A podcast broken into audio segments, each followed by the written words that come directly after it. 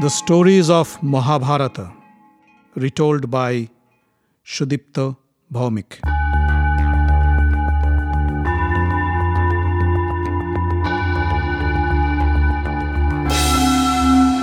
Welcome, dear friends, to another episode of the stories of Mahabharata. In the last episode, we heard how Krishna killed Salva and destroyed his airship Sauvanagar. We also heard Yudhishthira being subjected to some difficult questions by Draupadi about dharma and its practice.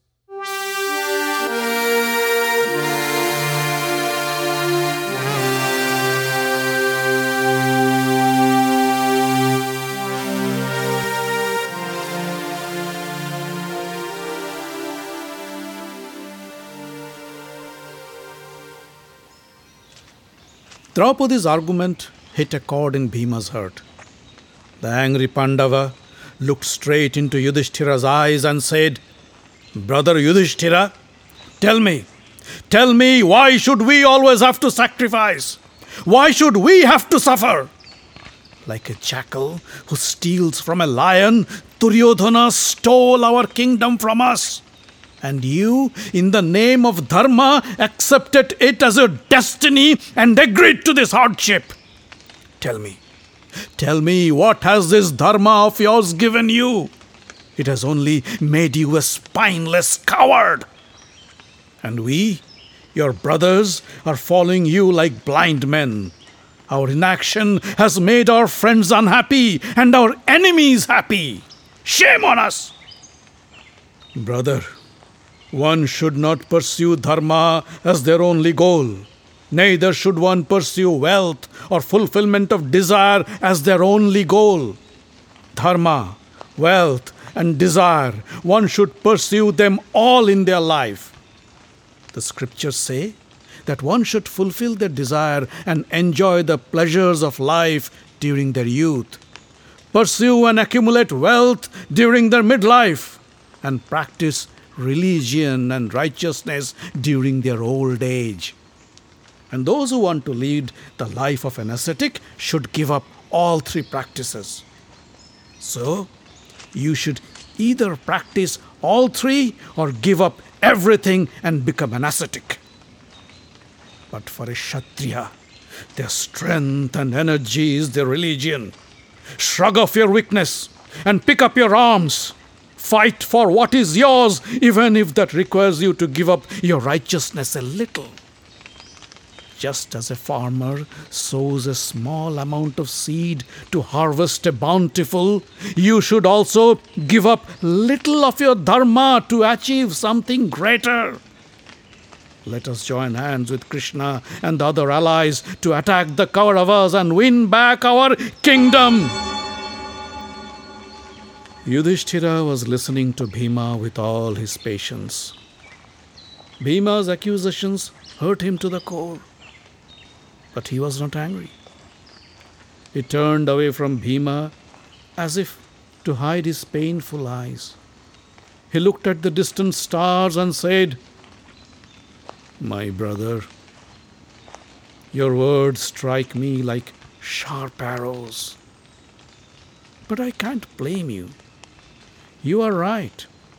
It is because of my improper behavior and action you suffer this horrible punishment.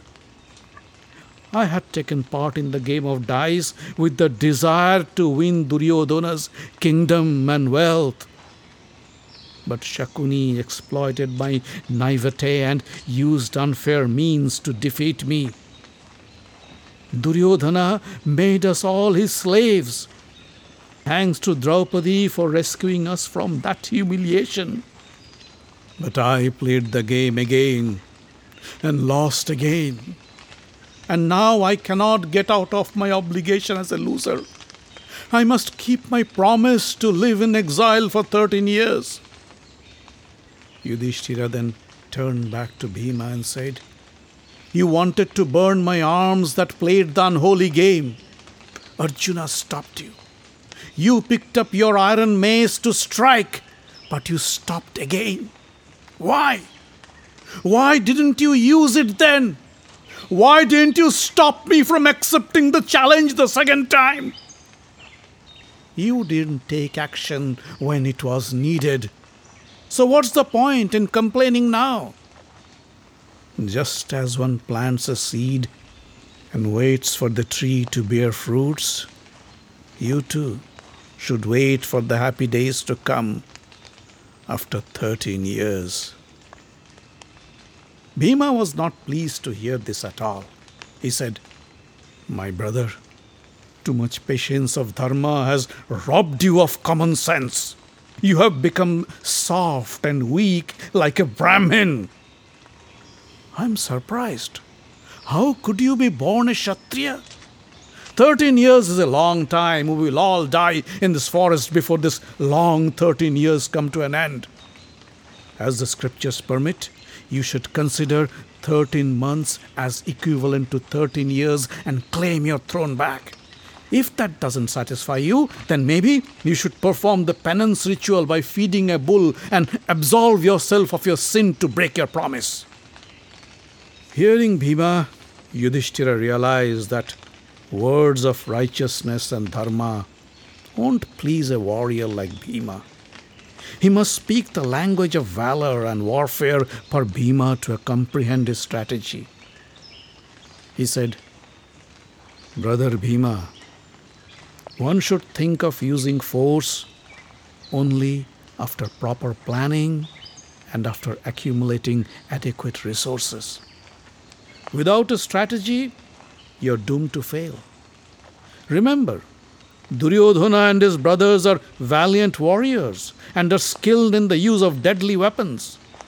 The kings we conquered before the Rajasuya sacrifice are not happy with us either, and they will join the Kauravas when called for. Bhishma, Drona, and Kripa, they may be neutral in principle, but they are royal to the throne of Hastinapur, and they would never hesitate to protect their provider, King Dhritarashtra. The mighty warrior Karna is also against us. You cannot destroy Duryodhana unless you destroy these powerful men. And to do that, we need adequate preparation. This time Yudhishthira's words hit home. Bhima, though saddened, realized that they cannot win back their kingdom overnight. He went back to his room and sat down to meditate and calm his mind. But Yudhishthira's mind was still disturbed. He thought, how could he gather the resources needed to win back the kingdom? Arjuna's Gandiva alone cannot fight the mighty Kauravas. They must acquire a huge arsenal of powerful weapons.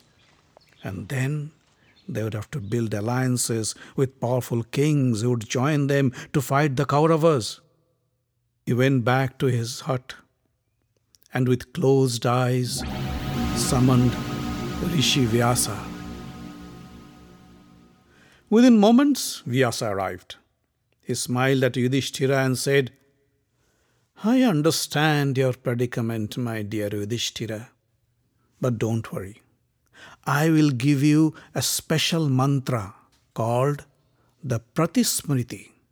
With this knowledge, Arjuna should be able to acquire the deadliest weapons from the gods.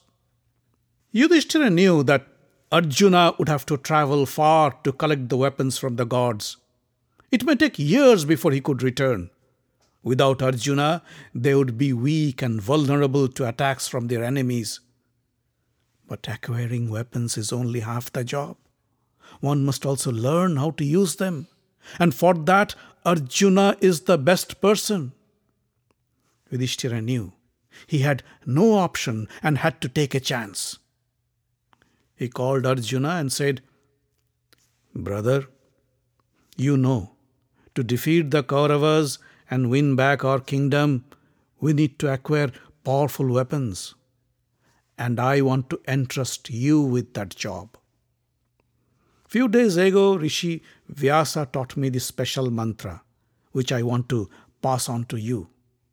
Learn it by heart, and then travel to the north. Use this knowledge to collect the most powerful weapons from the gods.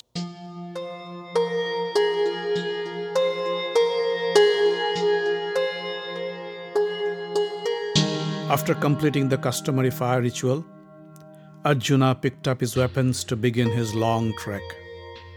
Draupadi marked his forehead with the holy ashes from the extinguished fire.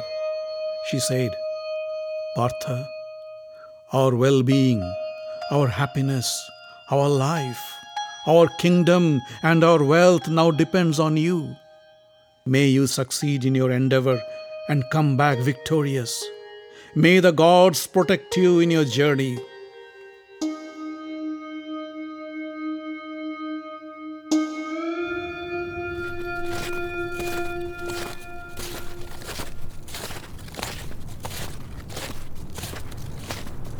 Arjuna traveled north and crossed the Himalayas. Then he passed by the Gandhamadan peak to reach the foothills of the Indrakil mountains. There, he heard a voice ring out Stop! Don't move! Arjuna turned around and saw a frail bodied, copper toned ascetic sitting under a tree. The man was covered with dirt and his head covered with matted hair. The man looked at Arjuna and said, Who are you, my son? Why are you carrying those dreadful weapons? You don't need them in this peaceful hermitage. Abandon your weapons and enter these hallowed grounds in peace. But Arjuna didn't care to put down his weapon. He stood in defiance in front of the ascetic and tried to anticipate his next move. The ascetic said, You look worried. Huh? relax, relax, my son. I'm your father, Indra. I was waiting for you. Tell me, what do you want? Arjuna bowed in front of Indra and said, Father, I am in search of divine weapons. You possess some of the deadliest weapons on heaven and earth. Would you be kind enough to share some of your weapons with me? I need them to win back our kingdom. You must prove yourself worthy of such weapons, Indra said. Worship Lord Shiva. If you can please him, I will give you the weapons. Saying so, he disappeared. Arjuna walked farther down the valley till he reached a dense forest. There, he picked a spot under a huge banyan tree and sat down to worship Lord Shiva. When Shiva came to know of Arjuna's worship and his strict austerities, he took the guise of a tribal hunter Kirat and appeared in the forest with his bow and arrows.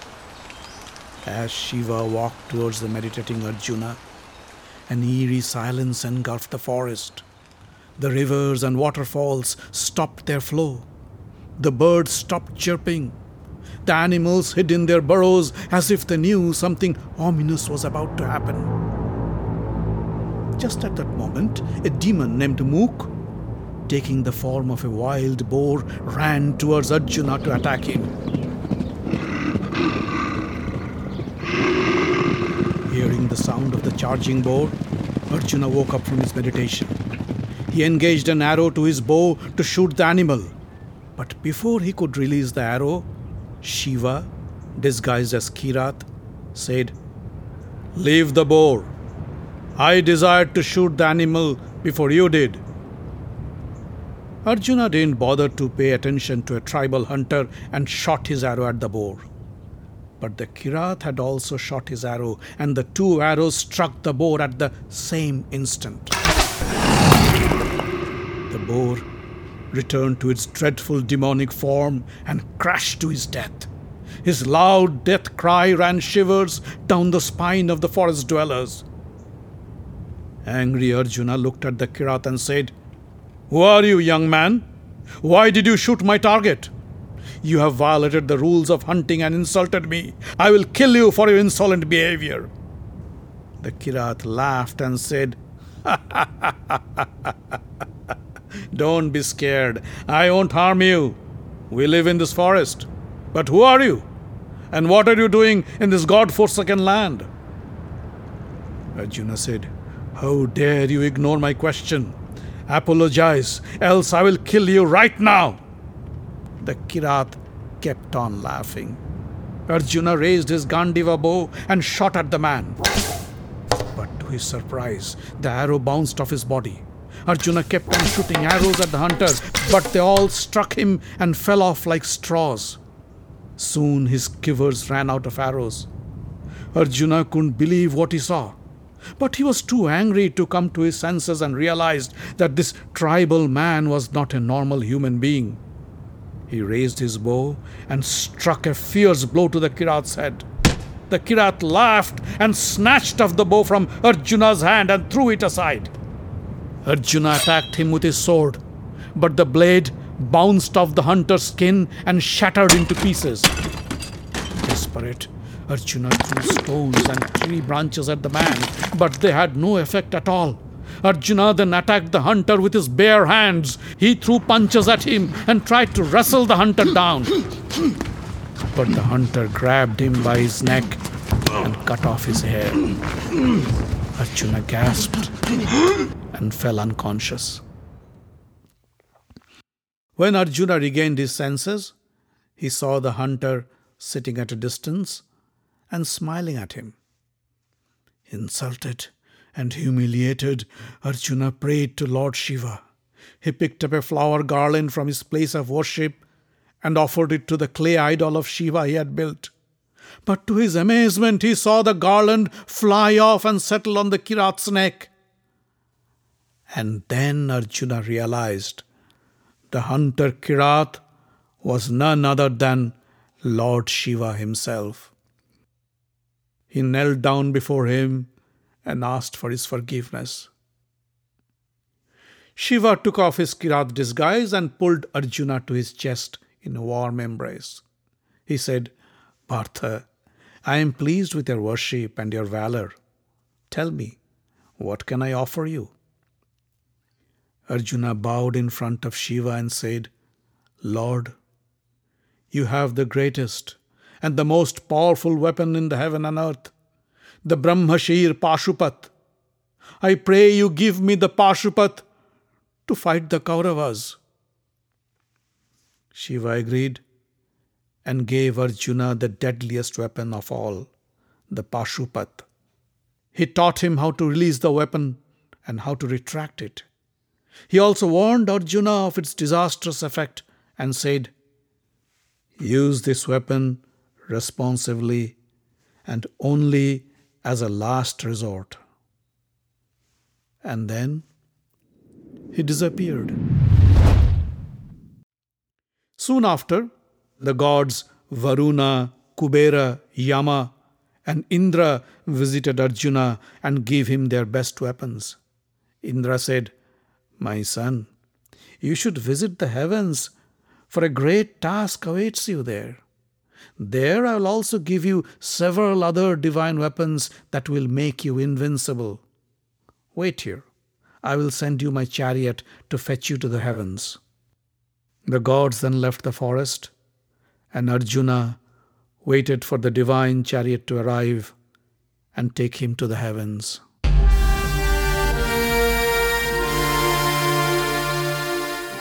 The Stories of Mahabharata is written, directed, and told by Sudipta Bhaumik.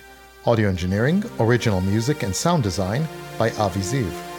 Find us online at facebook.com slash Mahabharata Podcast. Join the group for updates and news. Subscribe to the podcast using iTunes or any other podcast catcher. On Twitter, we are at Mahabharat Audio. The podcast is distributed under the Creative Commons non commercial license.